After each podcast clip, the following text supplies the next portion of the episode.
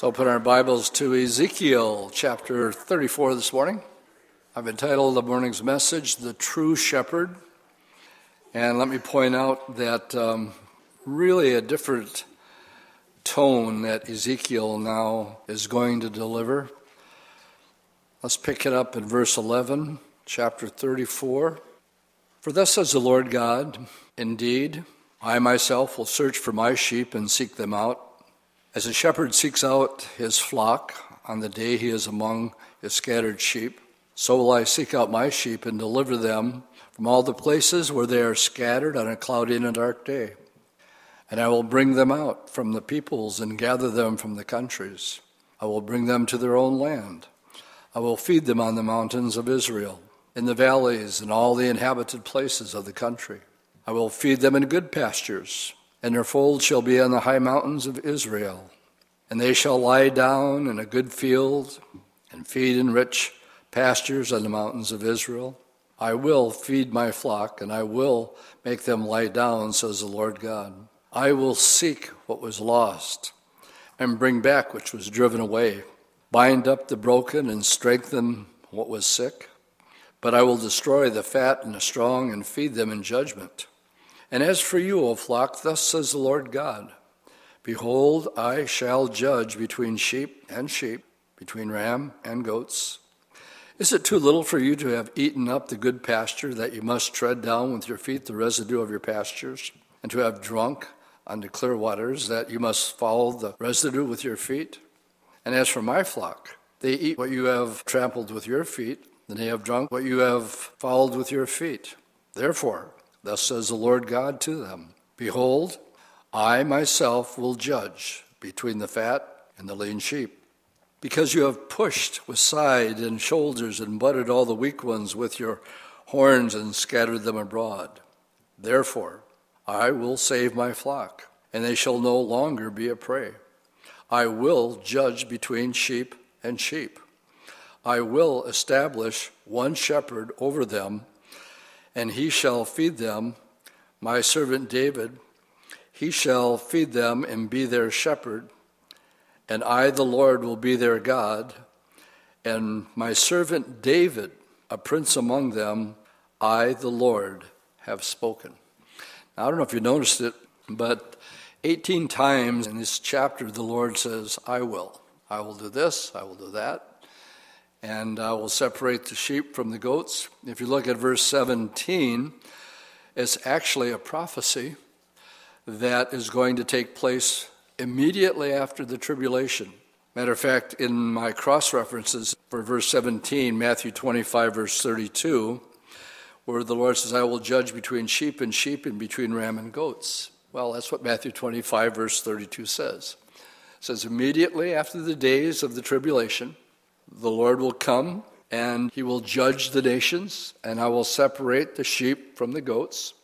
The sheep will enter into the millennial kingdom, and the goats will be cast into hell, which is a big part of our Bible study this morning. But because we're going into a new section, let me just quickly divide up the book of Ezekiel very quickly for you this morning. It really divides nicely into three different sections. Chapters 1 through 22, Ezekiel and Jeremiah. Jeremiah is in Jerusalem. Ezekiel is in Babylon. And they basically have the same message for 40 years. And that is that King Nebuchadnezzar is going to take them into captivity. And they're going to be there for 70 years. Now, the first part of chapter 34, verses 1 through 10, is about false prophets. The false prophets were telling the people, don't worry about a thing. God would never destroy Jerusalem. Don't worry about the temple. God would not destroy his own temple. They were proven wrong. The temple was destroyed, Solomon's temple. And in contrast to the false shepherds in verses 11 through 24 to the end here, we have the Lord referring to himself in the term, I will, I will, I will. Matter of fact, it happens 18 times. Now, in the second section of the book of Ezekiel, chapters 25 to 32, Jerusalem has fallen, and now the Lord uses King Nebuchadnezzar of Babylon to destroy cities and nations, and they would be Edom, Moab, Ammon, Tyre, Sidon, Philistia, and then four whole chapters given to the judgment of Egypt. They all fell under Nebuchadnezzar, and he was the most powerful man and the most powerful dictator probably than the world has ever known. The third division that we're starting right now, in 33 to the end 48, is now Israel's future. So we're really at a crossroads. And we're turning a corner of one of doom and gloom, what was going to happen to them, to the hope that the Lord is going to establish his kingdom. Chapter 34, the second part of it, is about the millennial reign. And David being set up sort of a vice regent in the place of the Lord, and I'll talk about more when we get closer to the end of the study. Chapters 40 to 48, well, let me back up just a little bit. This Wednesday night, as we go chapter by chapter and verse by verse, we're going to go back and do all 34, all 35, and all 36. And what we're leading into is the return of the nation of Israel back to their land again. And then when we get to chapters 36 and 37, we actually have them in the land. Now, I stand before you teaching a historical book, but when we get to 36 and 37, we're talking things that have happened in my lifetime. Well, I was born in 51, and God kept his promise and brought Israel back, and they became a nation in 1948.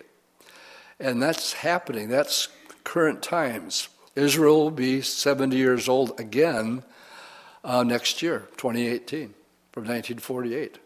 It's one of the biggest miracles in the Bible. It's never happened before, where a nation has been dispersed after that long and have come back into the land. And not only have they come back into the land, but when Jesus was there, they didn't even speak Hebrew. But the Bible says when they come back, they're going to speak their native tongue. So if you would visit Israel today, they speak Hebrew. You get up in the morning, you say, Boker Tov, good morning. And they have that ancient language restored, just like the scripture says. Once we get past 37, then you have 38 and 39. We're watching that unfold right before our very eyes. We call it the Ezekiel 38 war. The nations are listed for us.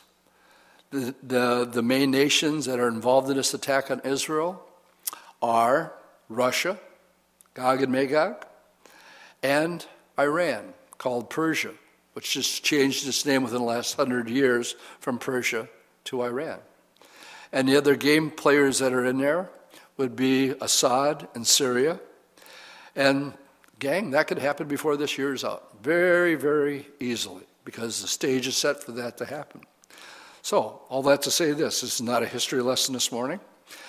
I'm glad we go chapter by chapter, verse by verse, because it's going to point out something that I think we've gotten numb to. We use the terminology, you know, the frog in the pot. And you throw them in the pot when the water's cool and then just slowly turn up the heat. And that frog will never leave. He'll boil, he'll cook. But he gets assimilated to it. And unfortunately for the church, we've been assimilated to the dangers of what happens after a person dies, as if we're indifferent to it. And one of my hopes and prayers this morning is that we realize that we have people that we love and care about, and if they die in their sins, they're going to hell. And I hope that comes through and sort of motivates us to do what's ever necessary to win them to the Lord. And on the other hand, the good news, we have a funeral here on Wednesday. I wasn't expecting Jerry to go. It's the strangest thing. I woke up in the morning and I looked at Judy and I said, I got to go see Jerry today. And when I went looking for him, he wasn't in the nursing home he was at. I went to the other one. The girl gives me this deer in the headlight looks when I asked for Jerry Coheny, and she said, he died yesterday. No, nobody was expecting that. And my point is, you just never know. And the great thing about Jerry is he's rare. I get a little bit more time in a second service, so I chat a little bit longer. Jerry was 75 years old when he got saved. He was a scientist. He was an agnostic. And he's got family members that go to Calvary Chapel, Costa Mesa. And they were prayed for their dad their entire Christian life. And I attribute Jerry's salvation. Whenever they would visit home, they'd bring him to church every once in a while. And somehow, this agnostic, for 35 years of his life, got saved. And when Jerry got saved, he got saved. He gave his testimony out at Nature's Edge before he was baptized. He's the only guy that I remember getting baptized being that well dressed. He was dressed well. He looked like a scientist getting baptized, I suppose. I don't know. But a brilliant man. And but, you know, we'll be able to share the hope that we have, that the probability factors of people coming to Christ at that age are rare. The grooves, the traditions are so deeply grounded in. And I can't get too sidetracked there, but the family told me to tell you that you're all invited, and it'll be this Wednesday at 10. So please... please feel free to come. Anyway, the last part after the Ezekiel 38 and 39 war, then we have, in a chronological order, we go into the millennium. The millennium is a 1,000-year period of time. All of chapter 40 to 48, that's what it's about. It is extremely detailed on what the priests should wear, what are the dimensions of the temple, how will the land be divided up? Who gets what, and what are the boundaries? Extremely detailed of between 40 and 48. And so that chronology begins here in chapter 34, but primarily it's going to deal with the 1,000-year reign. But this morning I'd like to look at those who die in their wickedness and go to hell, and those who die after turning from their wickedness and live and go to live in Abraham's bosom. What I did on Wednesday, I had so many people that asked me for these charts. I thought I'm going to go through it again on Sunday quickly and let them know that we're making copies right now. I mentioned this during the first service, and before this place was half filled out, they were already gone. But I found out you can go online, and we have them online on our website. So what I'm going to put up, there will be some on the welcome table as we go through what happened to a person in the Old Testament when he died. Before I do, I'd like you to look at chapter 33, verses 13 through 19. We went through this verse by verse on Wednesday night. Chapter 33, verse 13 says, "When I say to the righteous that he will surely live, but he trusts in his own righteousness and commits iniquity. None of his righteous works will be remembered, but because of his iniquity that he has committed, he shall die. Again, when I say to the wicked, you will surely die, if he turns from his sin and does what is lawful and right, if the wicked restores the pledge, gives back what he has stolen, walks in the statutes of life without committing iniquity, he will surely live, he shall not die. None of his sins which he has committed will be remembered against him. He has done what is lawful and right, he will surely live." Yet the children of Israel will say, "The way of the Lord is not fair, but their way, which is not fair.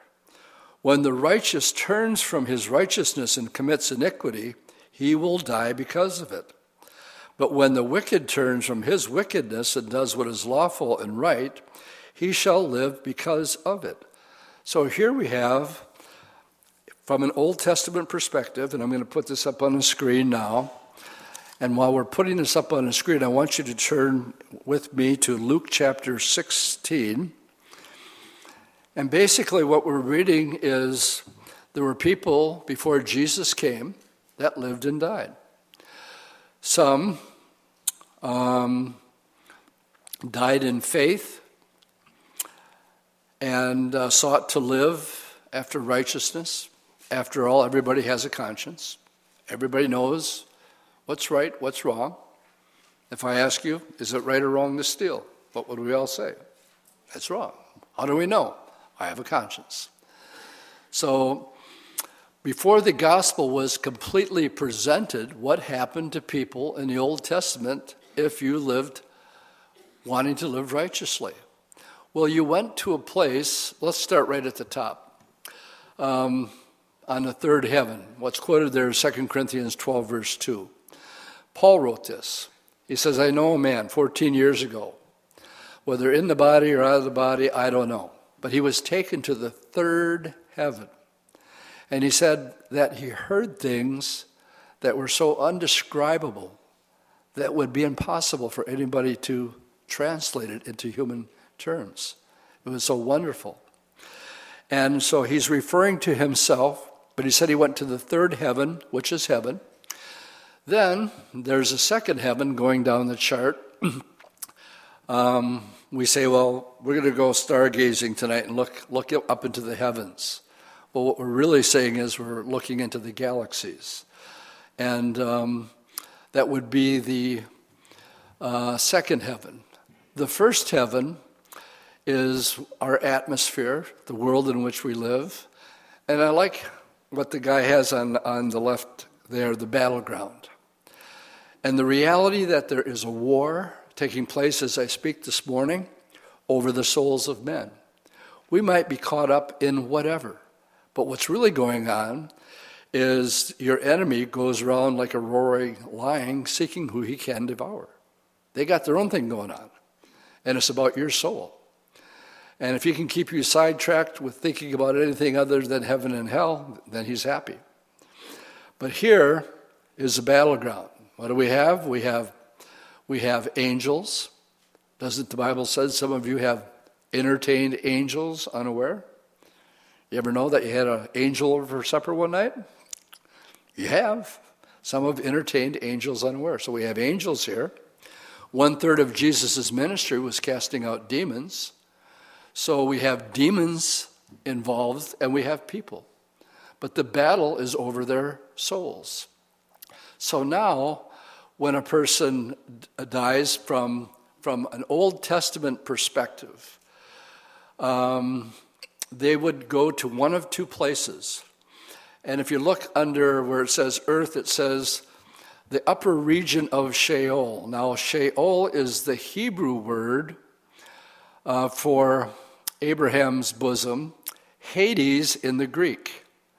So when an Old Testament man died, he would go to one of two places. He would either go to Abraham's bosom. Jesus told the thief on the cross, he called it paradise. But if you died in your sin, then you went to the lower regions of Sheol, which is a place of torment. Now, Jesus talked about this in Luke 16, and that's why I have you there.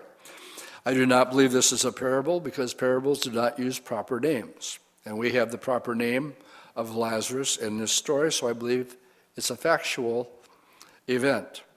Verse 19. Now there was a certain man who was clothed in purple, fine linen. He fared sumptuously every day.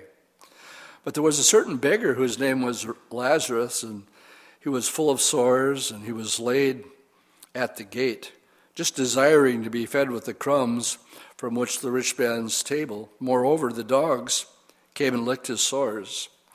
And so it was that the beggar died and was carried by the angels to Abraham's bosom, and the rich man was buried and died. Now remember, Jesus is telling this story, which means Jesus hasn't died for the sins of the world yet. And now we got a couple people dying. Where do they go? Well, It says that the angels carried one to a place of comfort called Abraham's bosom, and the other one ended up in hell, verse 22, the rich man being in torment in Hades. That's the Greek word here for this, for hell. He lifted up his eyes and saw Abraham afar off and Lazarus in his bosom. And he cried and said, Father Abraham, have mercy on me and send Lazarus that he may dip the tip of his finger in water and cool my tongue, because I'm in torment in this flame. All right, let's just stop for a second and digest and comprehend. He's dead. No, he's not. He's very conscious. He's aware of his state. He wants to be comforted. He is able to communicate through this barrier to Abraham, have a conversation with him. And he's asking to be comforted because he's in pain and he's in torment. And he's very conscious, and he's even aware that he has 5 brothers that are still yet alive. Let's continue the story. Abraham said, Son, remember in your lifetime you had good things, and likewise Lazarus evil things, but now he's comforted and you're tormented. And besides all this, between us and you there's a great gulf fixed, so that those who want to pass from here to there cannot, nor can those from here pass to us. All right, let's stop and look at the chart. You have Abraham's bosom. Jesus hasn't died on the cross yet, so we have a poor guy. The Lord said, blessed are the poor in spirit, but maybe are rich in faith. And some people who have nothing, you know, the Lord is their everything. Evidently, that was the case with Lazarus. But he went to this place of comfort. And now underneath that, in this gray area, there's this gulf fixed, a no man's land, neutral zone, if you will. And one can't go from one side to the other, but evidently they could communicate with each other. And so he says in verse 27, all of a sudden reality set in to the rich man. I am stuck here forever, and there's nothing I can do about it. So maybe for the first time in his life, he thought about somebody other than himself. And he said, well, I beg you, therefore, Father, that you would send him, Lazarus, to my father's house. For I have 5 brothers, that he may testify to them, lest they come also to this place of torment. He has brothers that are not walking with God. But Abraham said, look, they have Moses and the prophets. Another way of saying, look, they have the scriptures. People have Bibles. The Gideons had their luncheon this last weekend. We have people in the fellowship that are part of the Gideons, and their job is to get the Bible out to people. But here they're saying they got the Bible, but he wants a miracle. And he said, no, Father Abraham. He said, if they don't hear the prophets, they're not going to believe a miracle. And he says, verse 30, no, Father Abraham, but if one goes from the dead, then they'll repent. But he said, no, if they don't hear the Bible, Moses and the prophets, neither will they be persuaded, though one would rise from the dead. Now, I take you here because we're still under the Old Testament. What happens to a person when he dies? And he couldn't go to heaven, Lazarus, because Jesus hadn't yet died. So there's this chamber that's called, Jesus called it paradise to the thief on the cross. Well, that's a little sidetrack here. I got a phone call this week from a Baptist minister in Texas. And he has a deacon in his church. He went to our Bible college. And he teaches the Bible chapter by chapter and verse by verse. And he called up here and he said, look, one of my deacons has a brother who's dying at one of your hospitals. And I only feel comfortable with sending a Calvary Chapel pastor out here to present the gospel. Would you go? So I went. And I didn't know this man. He didn't know me. And, you know, I small talked for a little bit, just trying to break the ice, and was able to have a conversation with him. And when he was finally opened up enough where he felt comfortable talking about how serious his condition was, I asked him, I said, what would happen if you would die? On what grounds could you make it into heaven? And he looked at me and said, well, I'm a good man. And I said, I hung my head and I said, that was the last thing I wanted to hear you say. And so then I began to explain to him. I said, look, I am no better than you are, and you're no better than I am. And what the Bible teaches is everybody has sinned, everybody. And Jesus said there's none that are good. I asked him if he ever stole anything. He said, yeah. I asked him if he ever lied. He said, yeah. And I asked him if he ever looked at a woman with lust. He says, oh, yeah. And I said, well, we just broke 3 of the 10 commandments. Still want to call yourself good?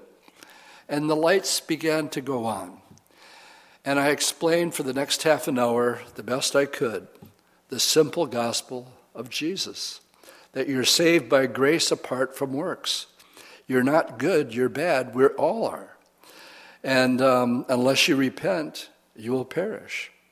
Well, I prayed with him, but I explained to him that his prayer had to be personal between him and Jesus, and that he had to come to God on the Lord's terms. And the Lord's terms is either all Jesus and you accept the gift. And that's as simple as it is. And I left him with that and left him with a prayer. He was appreciative, shook my hand. And I do not know this state, and I realized I got sidetracked, and I hope I can find my way back to the Bible study. Okay, so we're in Luke 16. So here is a man who is aware that he is in this place called hell forever, but he's got people that he cares about.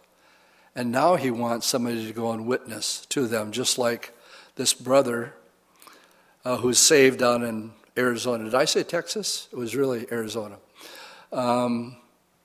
Who is concerned about his brother who might die, just like this man right here was concerned. All right. What happened to the wicked after their death in the Old Testament? Well, we find here the righteous went to a place called Abraham's bosom, and those in their sin would go to the lower region called Sheol. Let's put the next one up.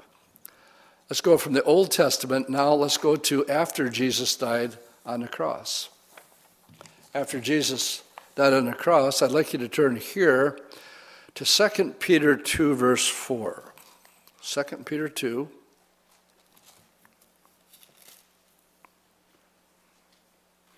And as you're turning, let's repeat our chart. Start at the top. What do we have? Third heaven, that's still there. The universe is still in place. Now we have, with the New Testament, after Jesus died on the cross, we still have the battle going on. So we have people, we have angels, and we have Satan and demons, all involved on the earth. Now, if you go lower than that, we have no longer, do we have Abraham's bosom or paradise? It's no longer there. And so now when a person dies, I'll be reading this these very verses at Jerry's funeral this Wednesday. 2 Corinthians 5:1, for we know, I like the certainty of that, for we know that if our earthly house, this tabernacle or tent, were destroyed, that we have a building of God not made with hands. It's eternal in the heavens. For in this we groan, earnestly desiring to be clothed with our house which is from heaven.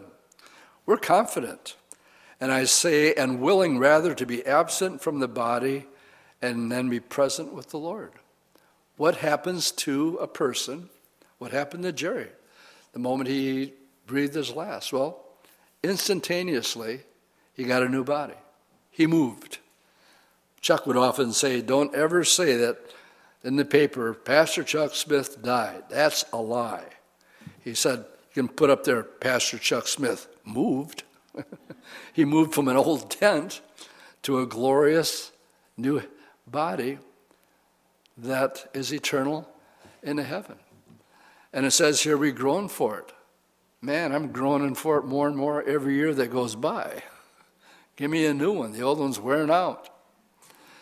And so what we have, if there's no longer Abraham's bosom, what happened? Well, before I go any farther, I want to point out there, you see in the bottom right-hand corner the place called Tartarus?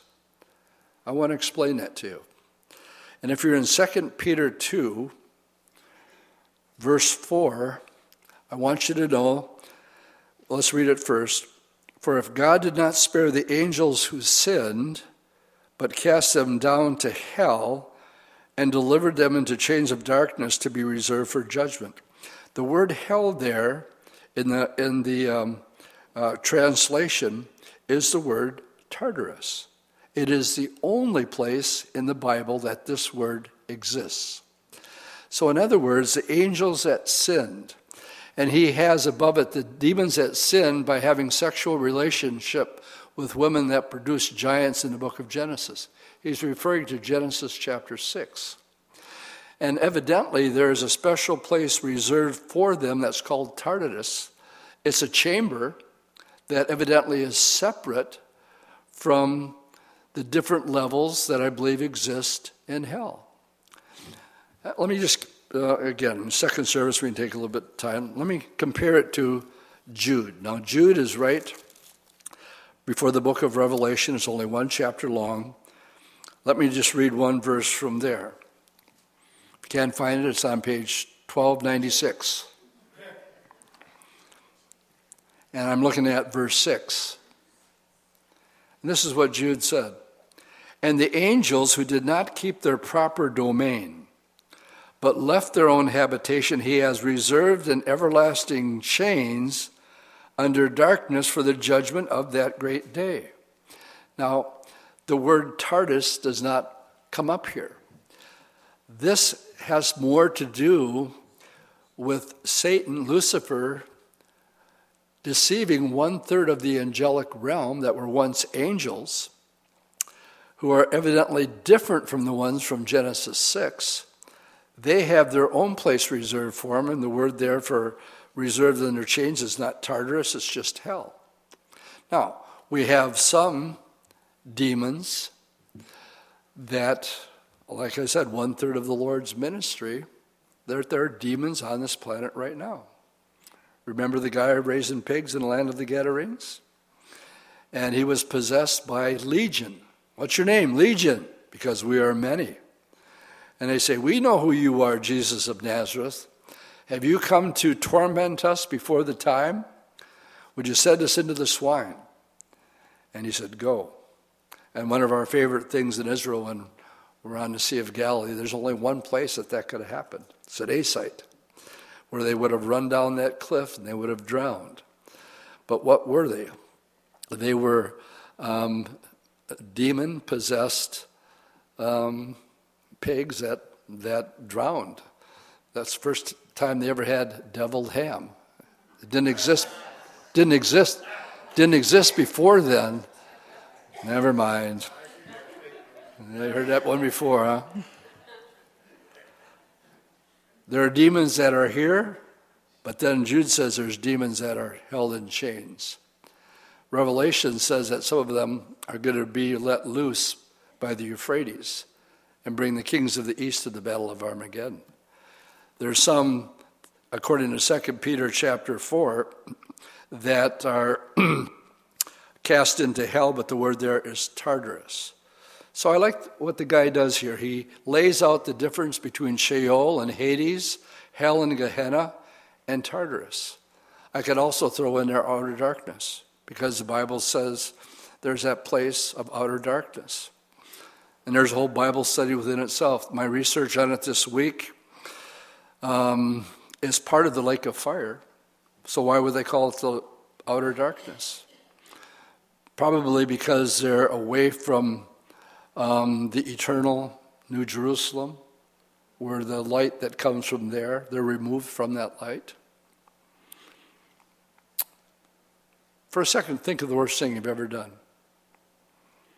Just one.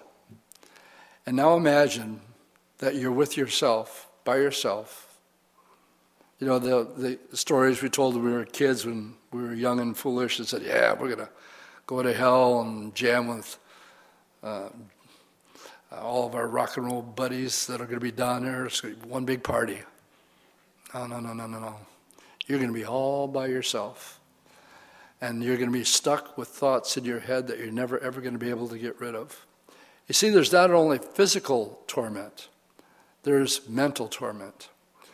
And you will be alone by yourself, away from the light of God. And that's my 2 cents worth on what outer darkness is. I bring it up because that's another name that refers to this place of torment. Now, as we make our way back to this one, let's go to the next chart, which we'll bring up again. You'll be able to pick these up after the study this morning. This one is called simply the end. And I want to walk us through the 7 points. And it begins with the rapture of the church. The battle is still going on. I believe the rapture is imminent. I believe it's close. I believe that the rapture has to happen before we enter into the Great Tribulation. So when we're raptured, what happens? Well, if you look up where zero, it says there's a throne, the judgment seat of Christ. So this is where you're going to be judged. 1 Corinthians 3 talks about this place. It has nothing to do with your sin. You will never be put to shame at this judgment. It's also called the Bema Seat Judgment, and they get that from an Olympic term. When you compete in a race, if you're in the Olympics, you get a gold, silver, or bronze. That's the idea here. It has nothing to do with your sin, but it has everything to do with what you did with your life now. Like the old saying, only one life will soon be passed. Only what's done for Christ will last. And Jesus said, when you do a good deed, don't let your right hand know what your left hand is doing. Because your Father who sees in secret, what? Will reward you what? Where? At the judgment seat of Christ. So we're rewarded in heaven. Now 1 Corinthians 3 said, that some people, all their works were only done for themselves, and they have absolutely no treasure in heaven. But here's the good news. But yet it says their soul will be saved. So here's a person that lived for themselves, but they accepted Jesus. And they were born again, but they just didn't invest. I think, with the information that we have, it's more valuable than any inside information you could ever get on Wall Street. Somebody want to give me an amen to that? What's more valuable than this? What more valuable information and insight? How can you put a price tag on this information? You can't. It's priceless. And so it just makes common sense and wisdom, if you're wise, to invest in eternal things. Good place for an amen. Don't worry, I'm not going to take an offering right now. It's not going to happen. I'm not fishing here. But if you're wise, you can't take it with you, but you can send it ahead. All depends what your investing is.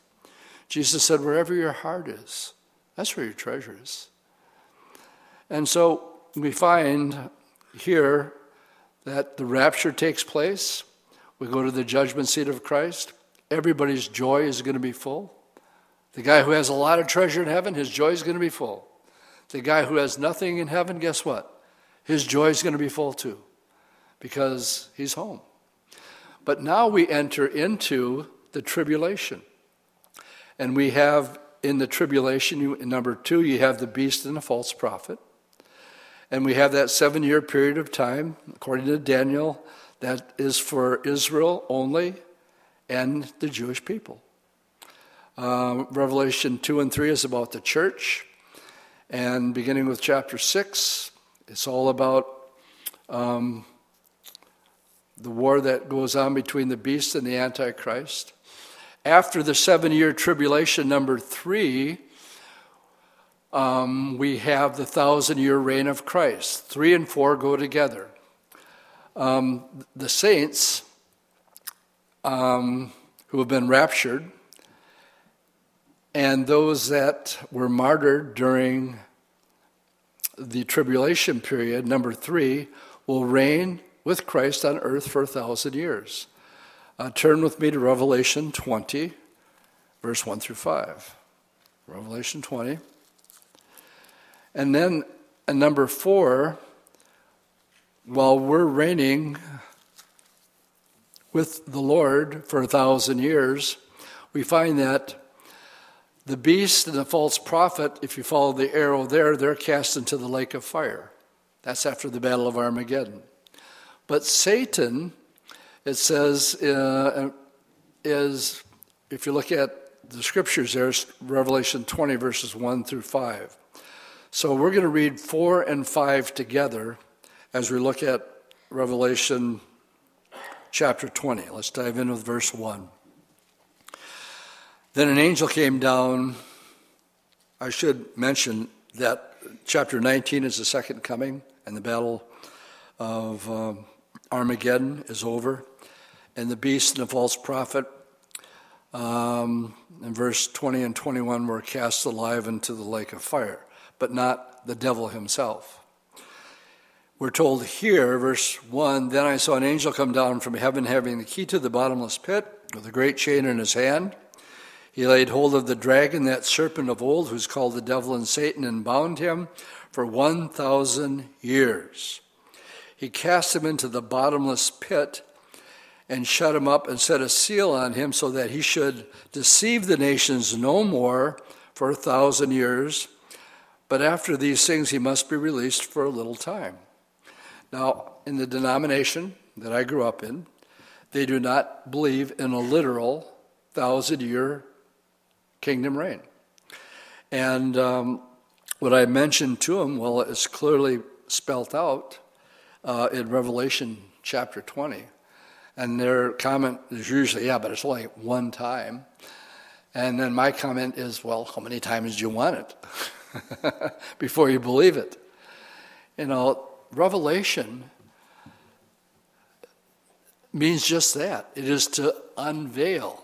It's not to be cloaked in something of a mystery, or it's allegorical, or it's a battle between light and darkness. No.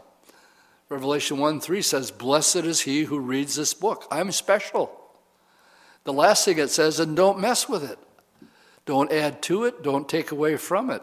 Sounds to me like the Lord's pretty serious about this book. And yet most mainline Protestantism, all of Roman Catholicism, are amillennial. They believe we're living in the kingdom age right now.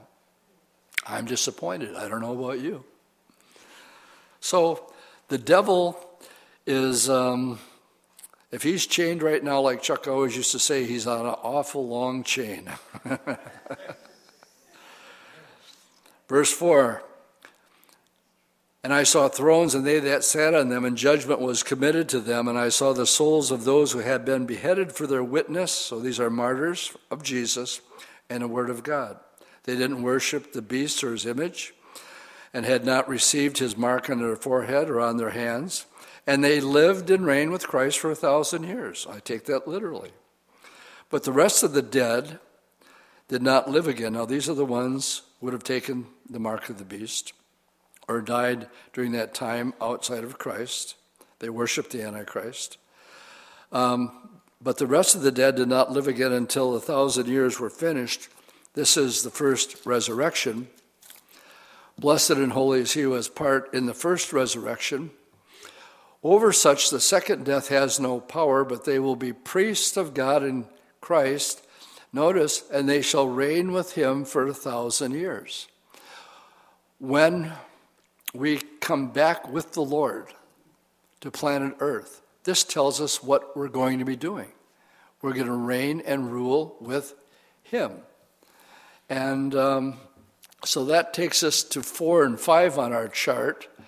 When we go to 6, we have now this place on the bottom that we call hell, we find now that hell is going to be emptied.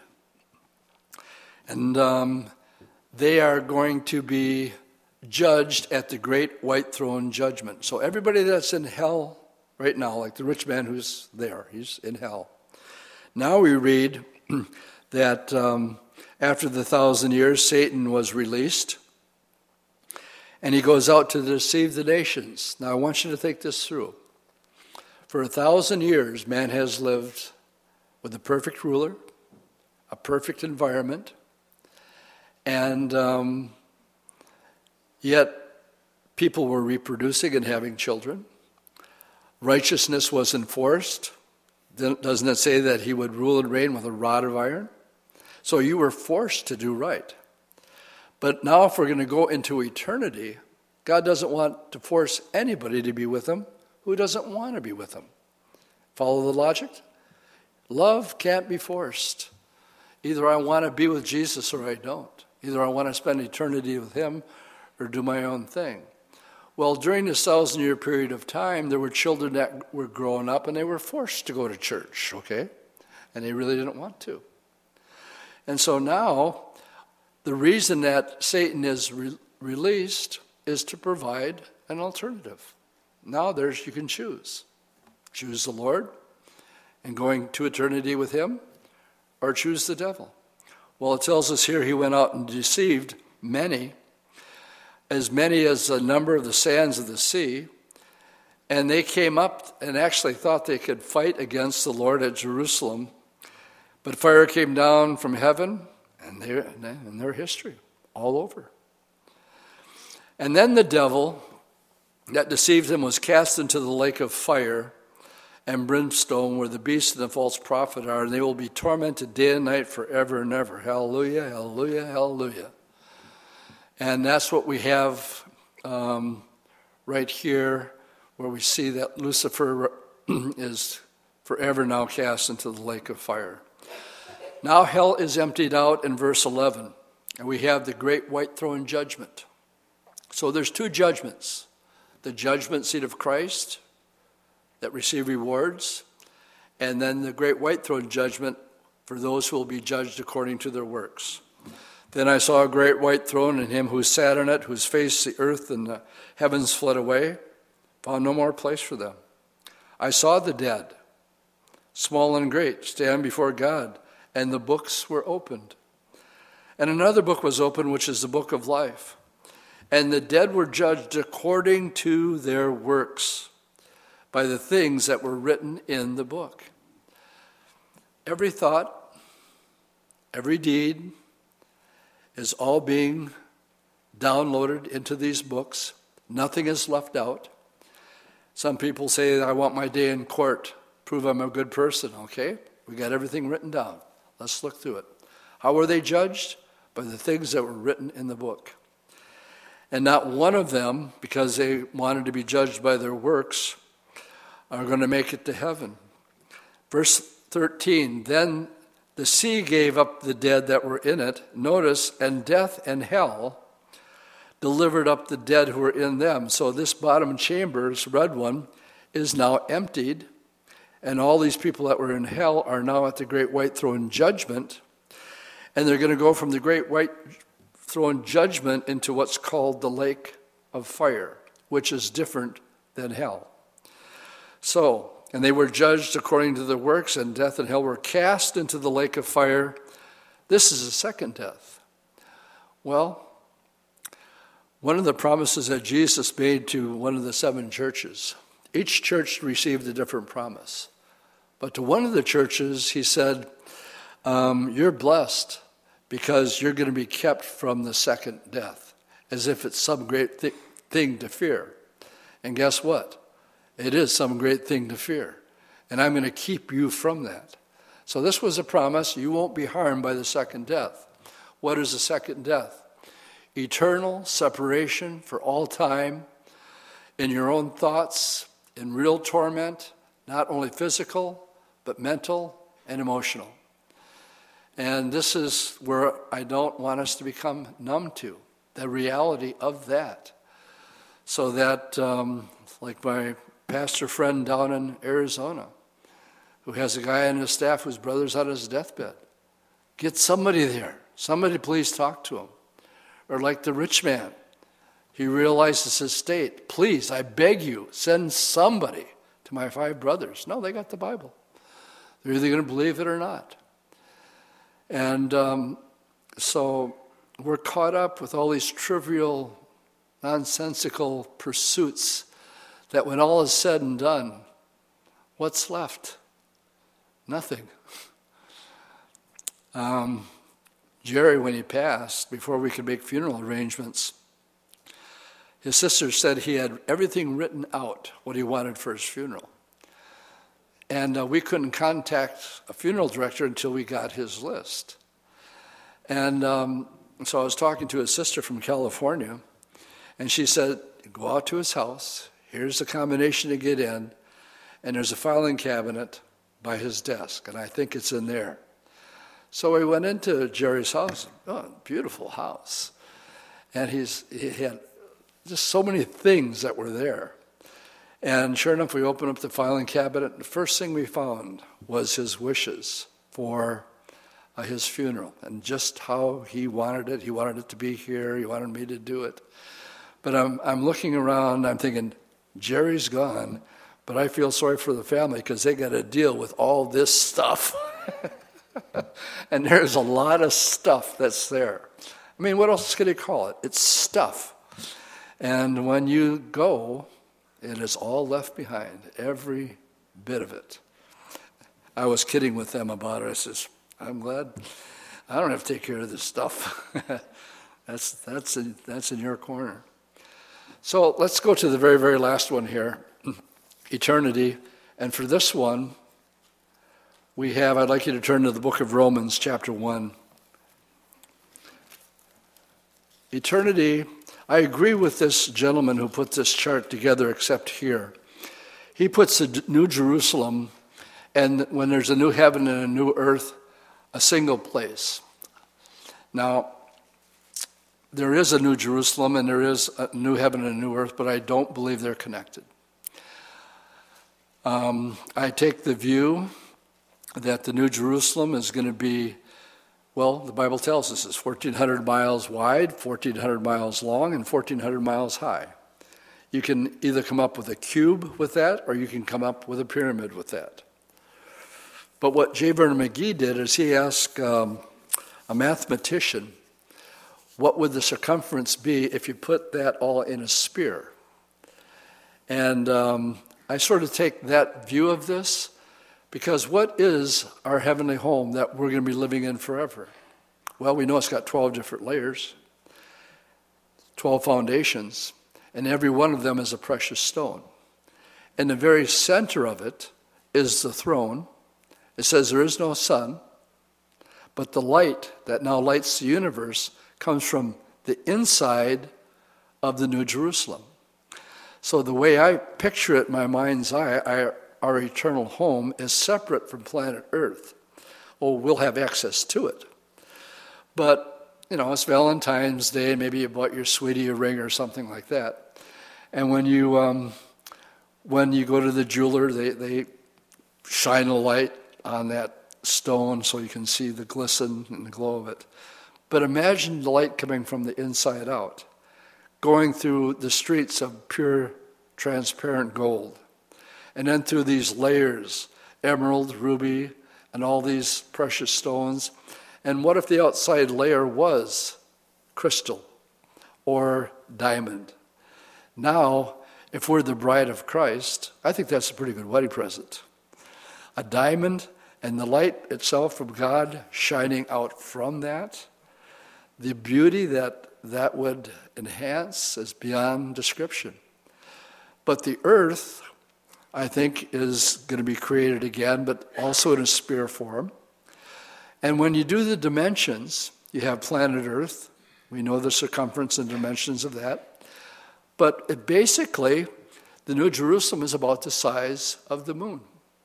And I think the center of whatever God's new heaven and new earth is will be, and that's the only place where I take a little exception with this guy. I see it as being separate, but certainly there.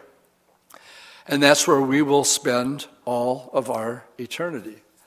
On the other hand, those who are lost will be forever separated from God. Now, sidetrack. There is a doctrine that I want to expose this morning.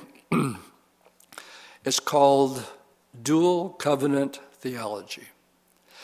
It deals with how God will judge Israel as a nation.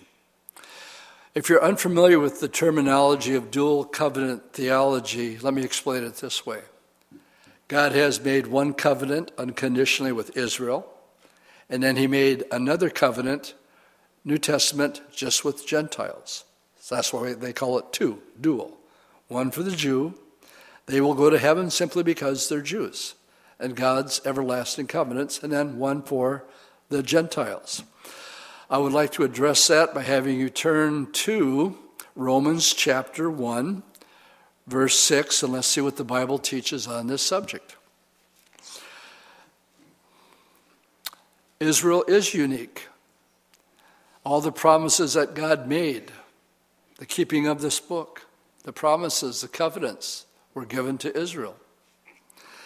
Paul, in addressing them, in Romans 1 verse 16 says, "I'm not ashamed of the gospel of Jesus Christ, for it is the power of God to salvation for everyone who believes, to the Jew first, and also for the Greeks or the Gentiles." Clear enough to me. Turn to Romans chapter 9, verses 1 through 5. 9, 10, and 11 are the chapters in the Bible that explains how God is going to deal with the Jewish people. Remember, Paul is a Jew. Verse 1 of chapter 9, "I tell the truth in Christ, I'm not lying. My conscience also bears me witness in the Holy Spirit, that I have great sorrow and continual grief in my heart. For I could wish that I myself were accursed for Christ for my brethren, my kinsmen according to the flesh." Did you catch that? "Who are Israelites, to whom pertain the adoption, the glory, the covenants, the giving of the law, the service of God, and the promises, of whom are the fathers, and from whom, according to the flesh, Christ came, who is over all, the eternal blessed God. Amen." Paul is saying here, if he could, in verse 3, that he would allow himself to be eternally separated from God and go to hell if it meant the Jewish people could be saved. That's what he's saying. Now, guys, I love you. But... Dylan put it this way, I ain't going to hell for nobody. I ain't going to hell for nobody. I know too much about this book and the consequences. But what we should carry on our hearts is that, I wish I could say that, Paul. He meant it. But just the thought of his own people, and after all they've been through. Zechariah says when they see him, when they see Jesus, they're going to say, "Where did you get those wounds in your hands?" And he's going to say, "I got them in the house of my friends." And so, does a Jew have to be saved, or are they saved just because they're Jews? Chapter 10, verse 1. "Brethren, my heart's desire and prayer to God for Israel is that they may be saved." Can it be made any more clear than that? "For I bear them witness that they have a zeal for God, but not according to knowledge. For they, being ignorant of God's righteousness, and seeking to establish their own righteousness, have not submitted to the righteousness of God." Righteousness to the Pharisees, well, I'm glad I'm not like that sinner over there. I tithe, and he goes through his list of good works, and the sinner's there beating his breast, saying, "Oh, Lord, have mercy on me, a sinner." Jesus says, "Which one of those two guys do you think went home forgiven?" Well, the guy who repented. The Pharisee had their own righteousness, but it's apart from God's righteousness. I'm righteous because Jesus Christ died in my place and gave me his righteousness, and he took my sin. That's called grace. And so it can't be made any clearer than that. The two main proponents who hold up dual covenant theology, which to me is dangerous and it needs to be exposed, the names need to be named. John Hagee, a very popular pastor out of Texas, and Pat Robertson out in Virginia, hold to this false doctrine. So when we get into stuff like this, from time to time, I need to take sidetracks and expose things that would stop me from sharing the gospel with somebody because he's Jewish. Now, if I meet a Jew and I know he's a Jew, this is what I tell him. I like you a little bit better than normal people. And I'm saying it because it's purely selfish motives. Because my Bible says if I bless, God will bless those who bless you, but he will curse those who curse you, and I just as soon have the blessing rather than the curse. So I like you. You're a nice guy. You know, they don't have a clue what I'm talking about usually, but they're special. I mean, just think about it. I don't care what field you go to, mathematics, the music world, areas of business, industry, you'll find almost without exception at the top of the ladder a Jew.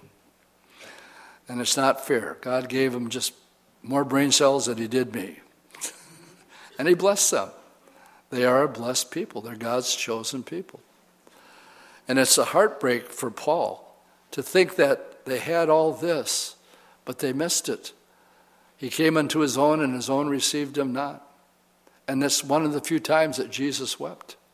Oh, Jerusalem, Jerusalem, how many times would not have gathered you like a mother hen gathers her children, chicks, but you would not. They did not believe on him. And so he said, you're not going to see me again until you say, blessed is he who comes in the name of the Lord. Are they going to do that? Yeah, they're going to do that. And Petra, at the very, very end of the tribulation period. Hosea talks about it, and I don't have time to go there. But they call out. I believe it's because of the witnessing of the two witnesses. But they, according to chapter 10 here, verse 28, and all Israel will be saved as it is written, the deliverer will come out of Zion, and he will turn away in righteousness from Jacob. For this is my covenant with them when I will take away their sins. That's Romans 11, verse 26. All right, let's go to this one last chart, which is sort of an overview. You see the cross. And then you see the number 3. Let me explain what the 3 is all about. When Jesus died on the cross, of course, he was in the heart of the earth for 3 days and 3 nights. Turn with me to 1 Peter chapter 4, verse 6. 1 Peter chapter 4, verse 6. And I'll admit up front that many good Bible teachers don't have the same interpretation as what I'm going to present to you this morning. So if Jesus went to the heart of the earth for 3 days, we read in chapter 4, verse 6, it said, for this reason the gospel was preached also to those who are dead, that they might be judged according to men in the flesh, but live according to God in the Spirit. Remember Abraham's bosom. Jesus has now died on the cross. His blood has been shed. And now we have all these people that died in faith and are, according to Hebrews 10, waiting for the promise to come. What did he do? Well, I think he preached the gospel to them. And he explained to them the fullness, that it's not the shedding, continual shedding of it. I've never read it in a commentary. I've never heard anybody say it. But I felt the Lord, I asked him, I said, well, what did you preach? It says the gospel. But I think he laid out to Hebrew people the book of Hebrews. That's what Paul did. He had to explain to a group of people that were so caught in their tradition. Can't you see Tevi's just saying, tradition? It's deep. And so how do you undo that when it's so thickly engrounded in everyday culture, every Friday night, the same routine, the Sabbath, and all that goes along with it? The yearly rituals of Passover, Pentecost, Sukkot. And now you want to change that? Paul does. That's what the book of Hebrews is all about. What did Jesus do when he was there? He explained the gospel to him. Time has come. Ephesians 4 said before he ascended, he first descended into the lower parts of the earth and he set the captives free. Well, they believed on him. And what's interesting is that after Matthew 27, verse 52 says, after his resurrection, it says, many of the graves in Jerusalem were opened and dead people appeared to their relatives. Well, what's that all about? Well, the guy's got it right on his chart here. They went from Abraham's bosom to heaven. There's no place called Abraham's bosom anymore. But this verse here, and what the Lord said to him, to them, I believe that he was presenting that he was the one that they were waiting for. And they were taken from this place of comfort, and now, as it says here, paradise now empty, but hell still remaining. Well, our role during the millennial reign, let's go back to Ezekiel 34.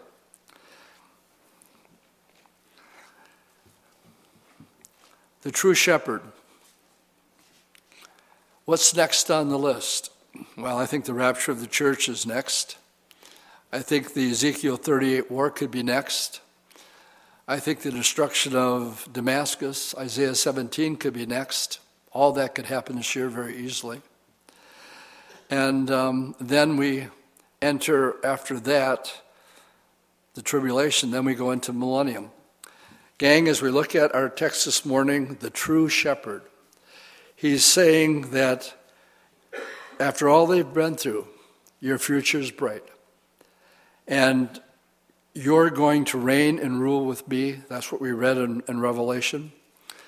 He also said to the church of Thyatira, I'm quoting Revelation 2, verse 26, he who overcomes and keeps my works to the end, I will give power over the nations. So we're going to rule and reign with him.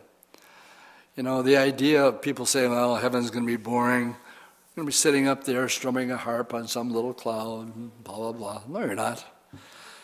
Luke 17 said about the parable of the steward, because he was faithful in very little, he was going to have authority over 10 cities. It sounds like we have administrative rules.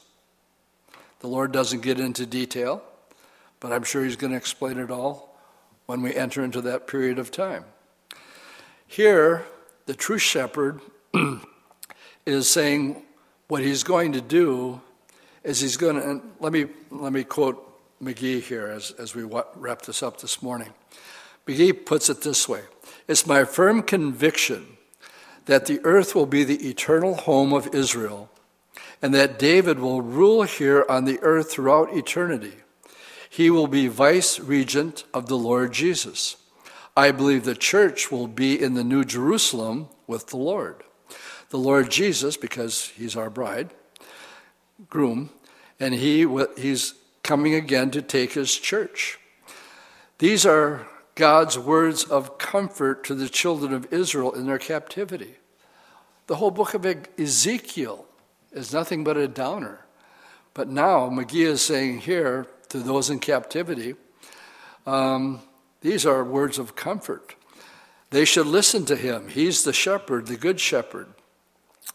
And as from this point on, it's nothing but encouragement. Dark times are over. You have Israel a bright future. Please close with John chapter 10. Usually on a Saturday morning men's study, we can crack out 3 chapters as we go around and read and pray. But when we got to chapter 9, I noticed that chapter 10 was titled The Good Shepherd. So I said, guys, let's do one more chapter. And we read all of John chapter 10 yesterday during men's prayer. And I'll close with this morning. Verse 1, most assuredly I say to you, he who does not enter the sheepfold by the door, but climbs up some other way, the same as a thief or a robber. But he who enters by the door is the shepherd of the sheep. To him the doorkeeper opens, and the sheep hear his voice, and he calls his own sheep by name and leads them out.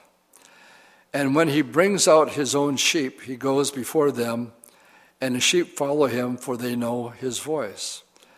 Yet they will by no means follow a stranger, but will flee from him, for they do not know the voice of a stranger. Now, Jesus used this illustration, but they did not understand the thing which he spoke to them. Now he's going to say it plainly. He's going to say, look, listen up, guys. He says, I'm the door in verse 7. Everything that ever came before me were thieves and robbers. So go ahead, fill in the blank of any other religion, any other man, any other way. They were false prophets. They're presenting the wrong way, because there's only one way you're going to get to heaven. There's only one door. There was only one door in Noah's Ark. You know that? And the Bible says God shut that door. And those that were in the ark got saved. And that ark came to land on the mountains of Ararat on the 17th of Nisan. Why give us the date? Why tell us? Well, the 17th of Nisan is 3 days after the 14th of Nisan. Well, what's that? Oh, that's Passover. That's the day Jesus died. Anything of significance happened 3 days later on the 17th? Yeah, came to rest. It's all over. When Jesus said to Telestai, it is finished, work accomplished, done, we have it in picture form. Now Jesus is saying, I am the door. No other way. The only way to get saved, and the analogy is they go up. Judgment's done. They come back down. What's the tribulation? We go up. Judgment comes, and then what? We come back down. Perfect fit. But the sheep did not hear them. I am the door. If anyone enters by me, he'll be saved. And he'll go in and out and find pasture. I have written underneath that, satisfaction, peace. Come and go as you will, and contentment. The one who is sowing all the tares is the thief. In verse 10, the thief does not come except to steal and to kill and destroy. He hates you. He wants you dead. He wants you in hell. I have come that you might have life and have it more abundantly. I am the good shepherd. And the good shepherd gives his life for the sheep. But he who is a hireling and not a shepherd, one who does not own the sheep, sees the wolf coming and leaves the sheep and flees, and the wolf catches the sheep and scatters them. And the hireling flees because he's a hireling and does not care about the sheep. But I am the good shepherd, and I know my sheep, and I am known by my own. Ezekiel chapter 34, as we make our way through the Bible, the section is called the true shepherd. He says, I'm going to gather my people back together, my people Israel. I'm going to put them back in their land. Question, has that happened? Yeah, he did exactly what he said. And then he lays out into the future about David. My closing question is simple this morning. Do you know him? If somebody asks you, how is it that you're going to get into heaven? What's your answer? Blood of the Lamb, grace. Any other way, put me in the equation, and I'm in big trouble. So it's a gift. And do you know him? Can you say that the Lord is my shepherd? I'm satisfied. I shall not want. And if something else is taking that place, be honest. That's your God. Just be honest about it. If you have something other than Jesus Christ at as your God, then be honest what it is. And I could list a lot of things out here this morning. But as we're closing, my prayer is that, as Jesus said, wherever your heart is, that's where your treasure is. You can tell by just looking at your heart and be honest with that. Amen? I went a little after my time, not too much. Let's stand and we'll close in prayer. Lord, thank you for your word this morning. Thank you for your grace, Lord, and your mercy and your goodness. All we can do, as the disciples said, Lord, tell us what work we can do that we might have eternal life. And he looked at them and said, this is the work of God, that you believe on him who he has sent. Is it really that easy? And the answer is yes. Lord, we know that this is the most important question we'll ever have to ask ourselves. Are we trusting in our own works, or are we at rest like you rested and said to tell us die, and are at peace and we're satisfied and content? For any that are not, and are not sure about their salvation, I pray for that person this morning. Lord, as your word says today, if you hear my voice, don't harden your heart. And so I pray for a tender heart, that they would, by faith, simply accept you. And Lord, we give you all the praise and all the thanks. In Jesus' name, amen.